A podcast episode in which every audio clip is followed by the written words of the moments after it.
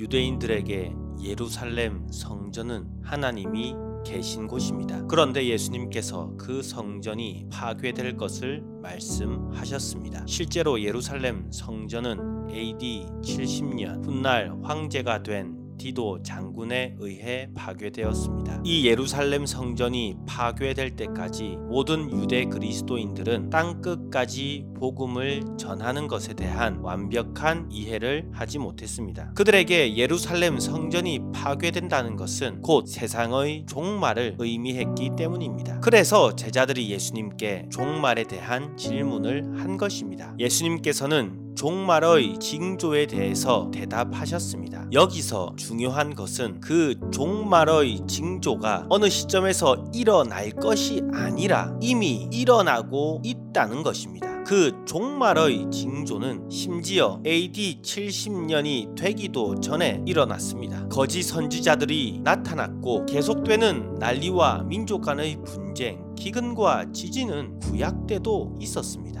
그리고 그리스도인들에 대한 대대적인 박 해는 AD 64년 네로 황제의 로마 화재 사건으로 정점을 찍은 것을 알고 있습니다. 교회 내부의 시험과 미혹되는 자들, 고발하고 증오하는 행위들은 초대 교회의 모습 속에서도 확인할 수 있는 것들입니다. 이를 통해서 우리가 확신할 수 있는 것은 예수님의 승천과 함께 종말, 예수님이 이 땅에 다시 오심이 이미 시작되었다는 것입니다. 예수님께서 본문의 말씀을 통해서 우리에게 하시는 핵심은 먼저 예루살렘 성전에 대한 파괴의 제자들이 오해한 것처럼 우리의 고정관념이 깨어져야 함을 말씀하십니다. 앞서 언급한 종말의 징조에 이르게 하는 우리들의 잘못된 고정관념이 깨뜨려져야 하는 것입니다. 하나님이 잘못하시는 것이 아니라 아직 이해하지 못할 뿐입니다. 이토록 연약한 우리의 모습이기에 예수님께서는 종말의 징조에 빠지지 않기 위한 방법을 말씀하십니다. 그 방법은 견디는 것입니다.